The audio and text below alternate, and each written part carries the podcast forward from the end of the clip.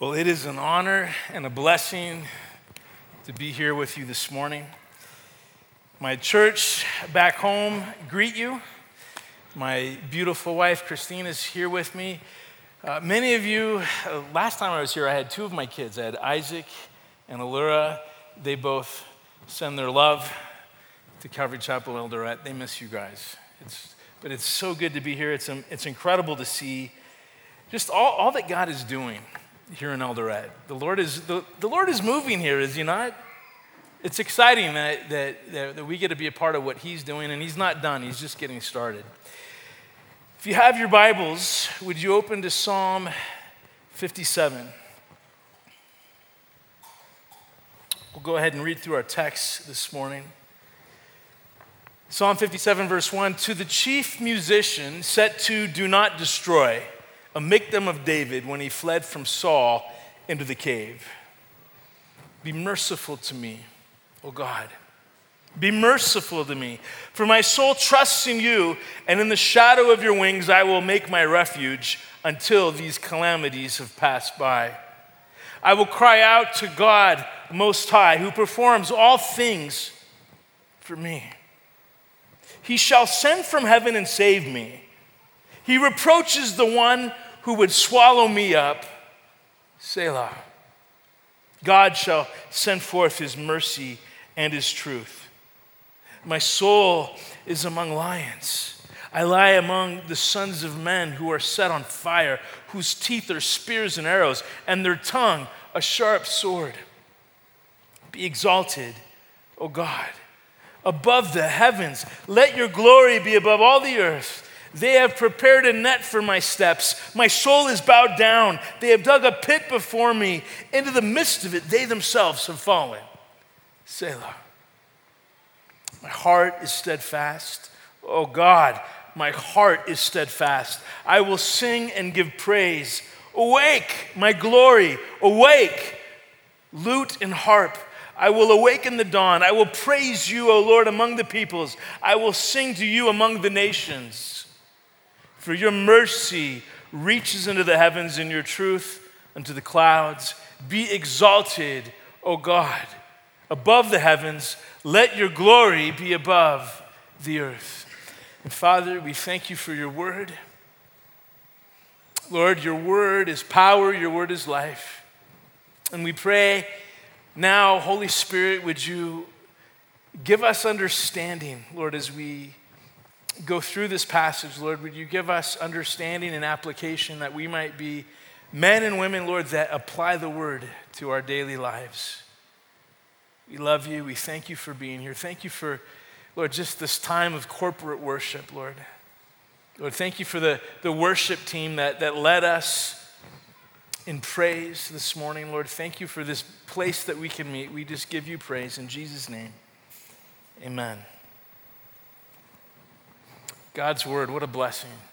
David in verse 1, he says to the chief musician, he's writing this as a corporate song for the nation to come together and worship corporately, to, to, to lift up praise. And it's set to a song. I, I, I, don't know what this song sounded like, but at the time, everybody knew this very popular song called Do Not Destroy. It was a Michtam of David when he fled from Saul into the cave. You know, regardless of when this song, this psalm was written, we know it was written at a time where David was suffering greatly. David was going through immense persecution. Saul, the king of Israel, was determined to kill him. Now, there's some debate about which cave David fled to during this. Was it the cave of Adullam. We'll, we'll talk about that. Was it the caves of Engedi? We'll explore both of those ideas. Really, in view of the last five verses of this psalm, I lean towards this particular um, event taking place in Engedi. But as the psalm opens up, David has this threefold prayer. He says, Lord, would you hide me? Lord, would you hear me? Lord, would you help me? Would you hide me? Would you hear me? Would you help me? I, I, think how often have we been in places where we've prayed similar prayers, where we've lifted up similar words to the God of heaven Lord, would you hide me from this situation? Lord, would you hide me from the enemy? Lord, would, would you hear what I have to say? Lord, w- would you help me in this situation? We see David, he says, Be merciful to me. Oh God, be merciful to me. For my soul trusts in you. And in the shadow of your wings, I will make my refuge until these calamities have passed. The fact that David repeats this cry for mercy tells us something. It tells us that David is in a place in life where he can't take much more. He's, he's, he's taken all that he can take and he's crying out in desperation. And, and David, he knows where to go, he knows where to run for refuge. He says, I'm, I'm going to go to you to the shadow of your wings, that place of protection. It's a beautiful image. It's the picture of a little baby bird running to his mama to hide under the shadow of her wings. It's the same imagery that, that, that Jesus used as he looked down at Jerusalem. At the end of Jesus' ministry, he was descending the Mount of Olives, coming towards the Kidron Valley to the eastern section of Jerusalem. The temple was in view, and, and he pauses there and he begins to weep. And in the Greek, we get the, the picture that this wasn't a little cry, it wasn't just a little tear, but it was an ugly cry. And this was at a time when everyone was, was praising Jesus and really declaring him to be Messiah. And I'm sure it was confusing at the time for the disciples, but Jesus knew something that they didn't. As Jesus looked into the city, he cried out in Matthew 23 37, he says, Oh, Jerusalem. Jerusalem, the one who kills the prophets and stones those who are sent to her. How often I wanted to gather your children together as a hen gathers her chicks under her wings, but you were not willing. It's sad that there are so many that are not willing to come to the Lord for shelter. There are so many that are not willing to come to Jesus for that place of refuge and that place of protection. And how it grieves the heart of God because let me tell you what, church, God loves you. He loves you more than you can imagine. Let me ask you a question Is your life hid in Christ? Is your life hid in Jesus? Because if it is, that's a great place to be. Don't ever step out from the protection of God. We want to be a people walking in obedience, abiding in Christ, staying connected to Jesus at all times. We never want to remove ourselves. We want to stay connected to Jesus. We want to keep in step with him. And you know, as we look at this, we see how long will David stay in this place of refuge, in this place of protection. He says, I'm staying there until these calamities, until these dangers, until these trials and problems, until they're over. It's hard to imagine a world without trouble, isn't it? It's hard to imagine a world without problems. As we hear the news from, uh, from overseas, as we look at other nations and the, the many wars and conflicts that are taking place, it's hard to imagine that there will ever be peace in this world, but Jesus is coming back, church. Can we say Maranatha? Maranatha, Jesus is coming back. Do you believe that? Do you believe that the king is about to return?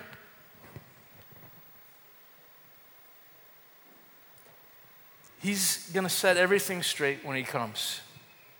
Until then, Satan has his rule over the earth, and Satan has made a mess of things, hasn't he? What is your soul trusting in right now? Who are you taking refuge in? Sadly, instead of trusting in Jesus, running to Jesus, we see people at the first sign of a problem They'll run to their doctor or to a psychologist. They'll run to a lawyer. Some will run to their spiritual leader. Many try to forget their problems by zoning out on technology, just staring at their phone all day, forgetting the world that's out here. We'll just look at this. Escaping entertainment. There are some that look to escape this world by using drugs or alcohol, sex, relationships. But David is wiser. David, he cries out to the Lord. Look at verse 2 I will cry out to God Most High to God Most High, to God who performs all things for me. David, he cries out to the creator God of the universe. It's so beautiful, the phrase in Hebrew, God Most High. It's Elohim Elyon. If we have it up here, you can see the slide to the Creator God, to El Elyon, the supreme ruler, the supreme authority, the final authority. And David knows this God, this uncreated God of gods, as his own Savior. And this Hebrew word for perform, if, I don't know if we have the slide or not, but it is gomer. And, and, and this word gomer means to complete to bring to an end, to perfect. And in this context, it does our heart good to remember that the Lord, God Most High, the uncreated God of the universe, is the one who can bring our threatening circumstances to a complete end. He is able. Do you believe that? He alone is able. In fact, he can bring it to a sudden end anytime he wants. And this is really the idea behind Romans 8:28. Paul wrote, "And we know that all things work together for good to those, it's conditional. This isn't for everybody in the world. But God will work out all things for good to those who love God and those who are the called according to his purposes." So, so David cries out, he says, Lord, would you hear me? David is a man that loves the Lord. David is a man that is walking in obedience to the Lord. He's, he's seeking the heart of God. And yet he's finding himself in difficulty. He's finding himself with many enemies surrounding him. He's crying out to the Lord. And God heard. We come to verse 3. He shall send from heaven and save me. This is some confidence here. David isn't saying, Well, I think that God might help me here. I'm hoping that God sends some help here. No, he says, He shall send from heaven and save me. And then he goes on, he says, He reproaches the one who would swallow me up. This is some strong language. And it's followed with this Hebrew phrase, Selah. Do you know what Selah means? It means let's stop and meditate on that before we move on. That God is going to send help in my circumstances because I love Him, because I'm walking in obedience. I've run to the shelter of His wings. Whatever's happening, whoever's coming against me, I know that my God is bigger and my God is stronger and I can trust Him. Not only that, but He reproaches the one who would seek my end. That's a good thing to meditate on, amen? God shall send forth his mercy and truth. David, he's crying out to God to save him from injury. He's been wrongly labeled as a traitor. King Saul is convinced that, that David is his enemy. King Saul has put a price on his head. David, he's being treated like a criminal.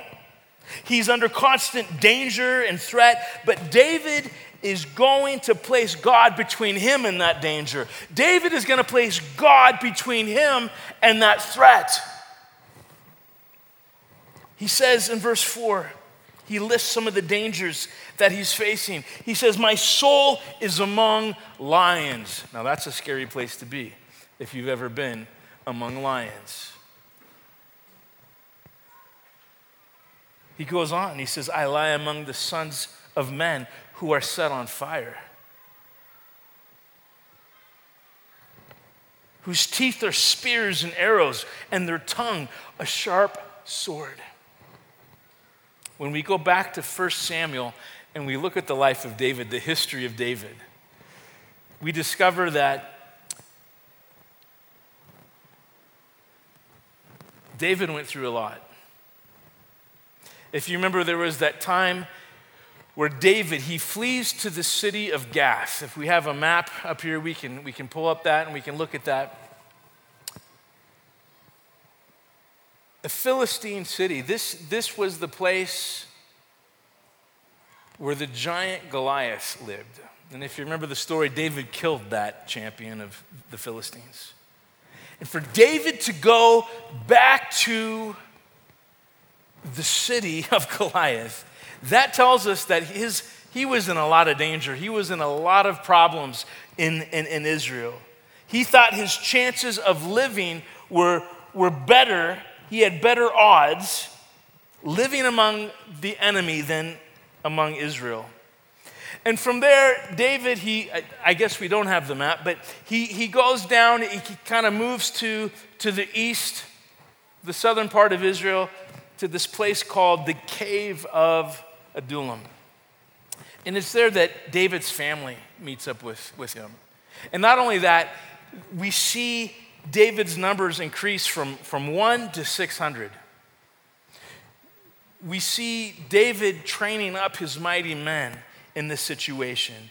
And, and, from there, we see David taking his family to Moab. Moab is on the other side of the Dead Sea. It, it's a place where his father's grandmother, Ruth, a Moabitess, had lived. So David had family connections in Moab. He goes there for a time, he returns back, and then the prophet Gad, we see, comes and, and tells David, Hey, you're not safe in the cave of Adullam. It's no longer secure there. And so David moves on. He goes to a place called Keilah. It was a place that, it was a city that he had delivered and fought against the Philistines who were coming against that Judean city. But sadly, the inhabitants of Keilah turned against David. They betrayed David. They, they told Saul's men that he's here. And of course, David escapes. Next, he goes to the Ziphites. These, these were people in his own family's tribe. And we see the Ziphites betrayed David to Saul. They were very afraid of King Saul. And so, David, being betrayed by his own tribe, he moves on. After God had raised up the, the Philistines to distract King Saul, he escapes. And he, if you can see the map, he, he moves north along the western shore of, of the Dead Sea. It's a, it's a very desolate wilderness. I, we have a photo of, of that area to show you on the western shore of the Dead Sea. This place is so very hot. It's one of the lowest places on the earth, but it's a place where it just draws the moisture out of your body. It's, it's so essential that you find water. If you don't find water, you die very fast. And it was here in this desolate wilderness, if we can put up that, that photo, this desolate, dry, hot wilderness, David wanders and he finds a canyon. And in this canyon, if we could look at the next photo, is this beautiful oasis. There's, there's a fresh stream that's coming out of this. There's vegetation, there's, there's waterfalls, there's caves where, where he can hide. It's this beautiful oasis, and you can just imagine David was refreshed there in, in the spring of Engedi, the spring of the wild goats. But his refreshment didn't last long because someone found out David was there. And they tell King Saul, David is hiding in the caves of Engedi. And before long, King Saul shows up with 3,000 men. 3,000. That's a lot of men. And the thing about Engedi, I've, I've been there many times. There's one way into this valley and only one way out. And so you can imagine King Saul, he sets up a perimeter. He's got the tactical advantage. There's no way David is coming in or out without him knowing. This time, he has him trapped. So David, he takes his men and he retreats into one of the caves. We don't know. There's actually many caves along the northern side of this canyon he could have gone. But I, I believe it's here that David is reciting the dangers in Psalm 57.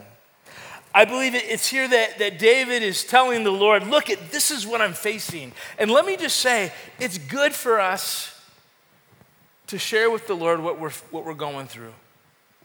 Even though God is a God that knows all things, it's good for us to come to Him as His children and say, Father, I'm upset. Father, I need help. Father, this is coming against me. We're invited in the book of Hebrews to come boldly before the throne of grace to find help in time of need. Do, do you need help? We go to our Father. We tell Him, we share Him with Him our hearts. But you know, it's here as David is in the darkness of the cave, hiding in this cave, he realizes it's not the shadow of the cave that is my shelter. There's something far greater that is sheltering me and protecting me. There's something so much greater than just the security of this cave. He, he recognizes that it's God Most High, El Elyon, his God, the uncreated God, the creator God of the universe, that is so much bigger than the enemy that is coming against him. God is greater than the 3,000 men that are seeking to end his life. Look at what happens next as he's hiding in the cave, contemplating his life. He says in verse 5 Be exalted, O God, above the heavens. Let your glory be above all the earth. David, he's desiring that God would show himself big. Lord, show how big you are. David, he had faith that his present circumstance was nothing compared to the greatness and the bigness of his God. And how often do we feel like our circumstances are impossible? Lord, how will I provide for my family? Lord, how will I ever find work? Lord, how, what will you do with this circumstance? There doesn't seem to be any hope. How often do we feel backed into a corner, into a dark cave with no way out? And yet, look at what David says in verse 6 They have prepared a net for my steps. The enemy has prepared a trap. Listen, if you are a born again, spirit filled, Jesus following Christian, I can promise you the enemy is looking to trap you right now. The enemy is studying you, looking at your life. How can the enemy tempt you to walk away from Jesus? How, how can the enemy entice you into sin, to set a snare before your feet? How can he do that? Guys, the enemy is setting snares and nets before you. And look at what David says. He says, My soul is bowed down. They have dug a, a pit before me. David is humble. He recognizes the enemy is great. Every which way he turns, there's the enemy. Into the midst of it, they themselves have fallen. Selah. Stop and think about that. The enemy sets a trap, but the enemy is going to fall into its own trap. Think about that. I think this is a, great prayer. Lord, take the plans that the enemy has and confuse the plans of the enemy. Lord, may the enemy fall on its own sword. It's a great prayer. David, he wants us to think about that. And we know what happened at En Gedi. We, we know. Saul was so sure that he had David trapped. I have 3,000 men.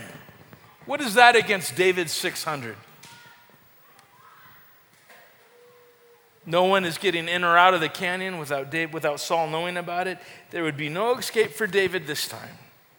Yet, at some point, Saul goes up to the very same cave that David is hiding. Let's, let's look at the photo of, of, of those caves again. We don't know which cave David was in, but he was in one of those. And the Lord made a way for Saul to go into that particular cave.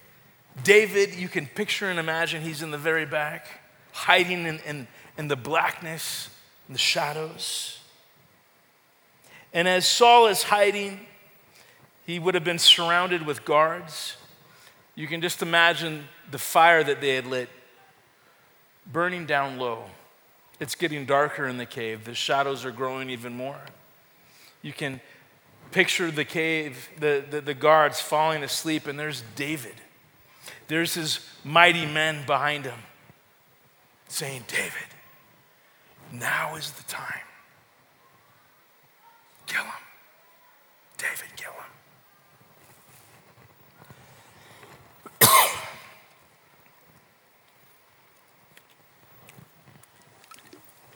It was then that David would creep forward.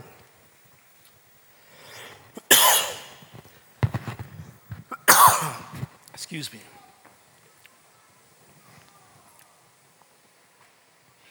Pulling out his knife. And he began to cut.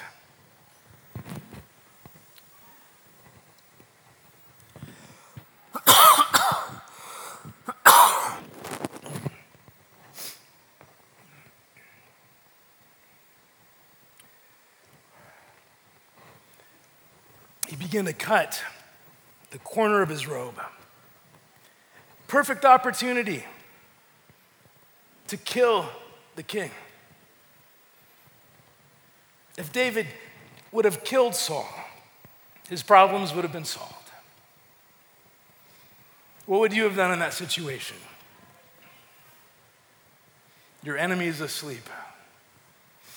You have the advantage. But David, he would not harm the Lord's anointed. He cuts the robe, he takes a piece of it to make a point. Now, can you imagine the confusion that next morning? Saul is sleeping, and all of a sudden he hears David crying out, My Lord, the king. He's David shouting, he's getting Saul's attention. And when Saul looked out, there was David holding something in his hand something that he had cut from his robe the night before. In fact, let's, let's turn in our Bibles to, to 1 Samuel 24, and let's just read the account together. 1 Samuel 24 says, David also arose afterward, went out of the cave, and called out to Saul, saying, My lord the king. And when Saul looked behind him, David stooped with his face to the earth and bowed down. And David said to Saul, Why do you listen to the words of men who say, Indeed, David seeks you harm? Look, this day your eyes have seen the Lord delivered you today into my hand in the cave. And someone urged me to kill you, but my eye spared you. And I said, I will not stretch out my hand against my Lord, for he is the Lord's anointed. Moreover, my father, see, yes, see the corner of your robe in my hand, for in that I cut off the corner of your robe and did not kill you. Now, know and see that there is neither evil nor rebellion in my hand, and I have not sinned against you, yet you hunt my life to take it. Let the Lord judge between you and me, and let the Lord avenge me on you, but my hand shall not be against you. As the Proverbs of the ancient says, wickedness proceeds from the wicked, but my hand shall not be against you. After whom has the king of Israel come out? Whom do you pursue? A dead dog? A flea? Therefore, let the Lord be judge and judge between you and me, and see and plead my case and deliver me out of your hand. So it was when David had finished speaking these words to Saul that Saul said, Is this your voice, my son David? And Saul lifted up his voice and wept. Then he said to David, You are more righteous than I, for you have rewarded me with good, whereas I have rewarded you with evil. And you have shown this day how you have dealt well with me. For when the Lord delivered me into your hand, you did not kill me. For if, a man, for if a man finds his enemy, will he let him get away safely? Therefore, may the Lord reward you with good for what you have done to me this day. And now I know indeed that you shall surely be king, and that the kingdom of Israel shall be established in your hand. Therefore, swear now to me by the Lord that you will not cut off my descendants after me, and that you will not destroy my name from my father's house. So David swore to Saul. And Saul went home, but David and his men went up to the stronghold. What an incredible account. I mean, how awesome is this? How amazing is our God? David surrounded. He has the opportunity to kill Saul, his enemy, and yet he knows I need to not touch the Lord's anointed. I'm going to extend mercy. I'm going to give the king something he doesn't deserve. Verse 7, David says, My heart is steadfast. Now, you, you wonder, how, how can David be in this position? Where is David finding this strength? This is, you have to be strong to behave like this. This takes strength. And here, David, he says, My heart is steadfast. Oh God, my heart is steadfast. I will sing and give praise. That word steadfast in the Hebrew, if we could put that up, it's, it's kun. And it means literally prepared, established, ready, right, fixed, stable, confirmed. That's, that's the idea of this word steadfast. And, he, and he's saying, My heart is prepared. I have a prepared heart. I have an established heart. My heart is ready, it's fixed, it's stable, it's confirmed. You know, David, he had a heart after the, after the Lord, didn't he? And I think, Lord, would you give me a stable heart? Would you give me an established heart? Lord, would you give me a secure, fixed heart?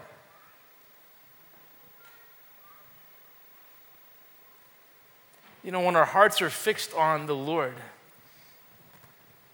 when we're determined to stay connected to Jesus, when our eyes are on Him, there's no room for doubt in that moment. There's, there's no place for, for depression because all of our fears and anxieties begin to just fall away, and what's replaced is praise and worship. That's a pretty good trade.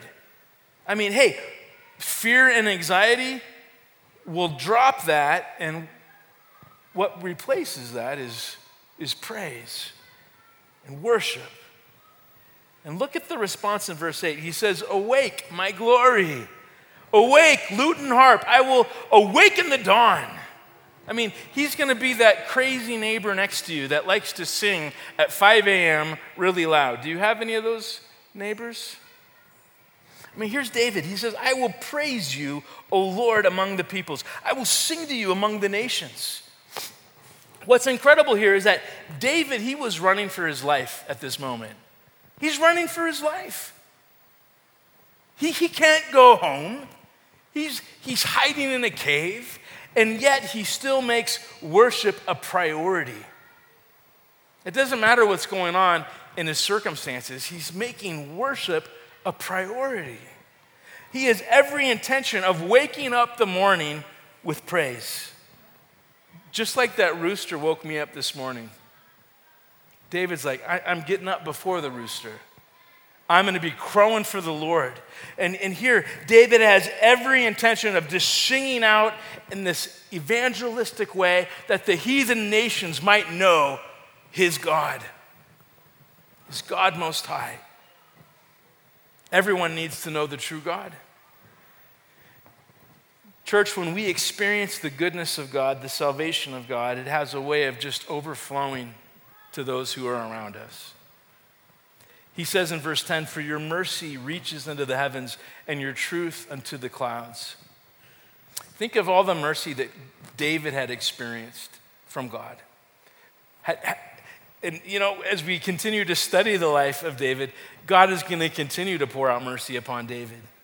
But this mercy had a way of overflowing onto Saul. as David interacted with Saul. David, David, David could have just cut his enemy down. He extended mercy. And here's the thing, church when we act like our Father in heaven, it brings him glory. How, how many times in Scripture are we exhorted to be holy because God is holy? You know, the Lord wants us to be like him. We have, we have Jesus, God in the flesh, as our example. He's, he's the one that we fix our eyes upon. He's the one that we want to imitate. We're not looking at other people to be our example, we're looking at Christ. We want to be like him. We want to imitate him because it brings God glory. When we act like our Father in heaven, it brings him glory. I wonder if there's a difficult person in your life coming to mind right now.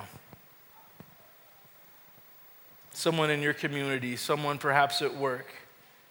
Maybe you feel like there's someone chasing you down, hunting you down. Maybe there's somebody in your life that's been dealing very unfairly with you. Does anybody have people in their lives that are, if you remember King Saul, he would throw spears at David. David would have to dodge and get out of the way. What we need to remember is that that person just might be anointed by the Lord to work God's purposes in your life. And this is a hard thing. This is a difficult thing, but it's true. The Lord might be using that difficult person in your life to make you the man or the woman that God intends you to be. And here's the thing if, if we retaliate against that person, as tempting as that might be, then we're, we're going to miss the point of what God's trying to do in our life. The Lord knows what He's doing. He, he will remove that Saul in time. Sometimes I want to help the Lord out and kind of speed up his timeline. Lord, you're moving too slow. I want this person gone now. Can anybody else relate to that? Lord, let me just take care of that. And the Lord says, No, I have a time. Verse 11 says, you know, here's David. He says, Be exalted, O God, above the heavens. Let your glory be above all the earth. David, he repeats this again. Didn't we just read this? He says it again. Be high, O God. Be lifted up, O God. He's the creator God of the universe, God most high. He's beyond the stars, He's beyond the sun, He's higher than the heavens. He's big enough to speak the cosmos into being. That's the God we serve. He speaks and things happen. And yet, as powerful as he is, he's tender enough to care for one frightened man or a woman hiding in a cave. He's so tender. He's so big, and yet he's so kind. He's gentle with us. He cares. He's, he's ready to just draw us into his arms like a hen her chicks. What a God we serve. What a great Savior steadfast hearts, fixed hearts, prepared hearts. They're so rare among Christians today. As Christians, as people following Jesus, we, we know that we're supposed to forgive. Do you know that you're supposed to forgive? Do you know that you're supposed to extend mercy and grace? Of, of course, we know this, but practically, that's hard to do. Sometimes I fail in that. I find at times it's hard to not be bitter. It's hard not to hold a grudge when I've been slandered, when people talk bad about me, when people lie about me. It happens a lot. It's, it's, it's hard to not be upset when I am taken advantage of, when we're robbed.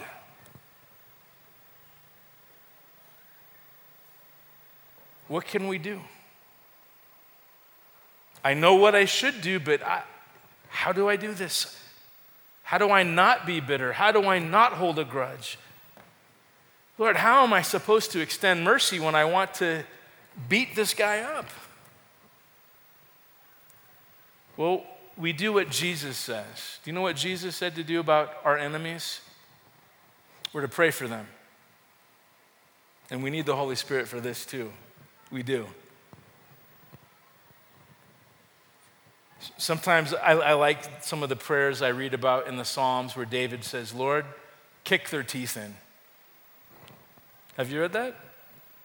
Lord, train my hands for war because I want to go at the enemy. And where there's a time and a place for those prayers, that's not exactly what Jesus is talking about here. Jesus is saying, Who's the person that's hurt you? Who's the person that's wronged you, that's robbed you? Pray for them. Ask the Lord to bless them. Ask the Lord to, to take that enemy and draw them unto Himself, to work in their lives. And you know, I've discovered when I am obedient to the Lord,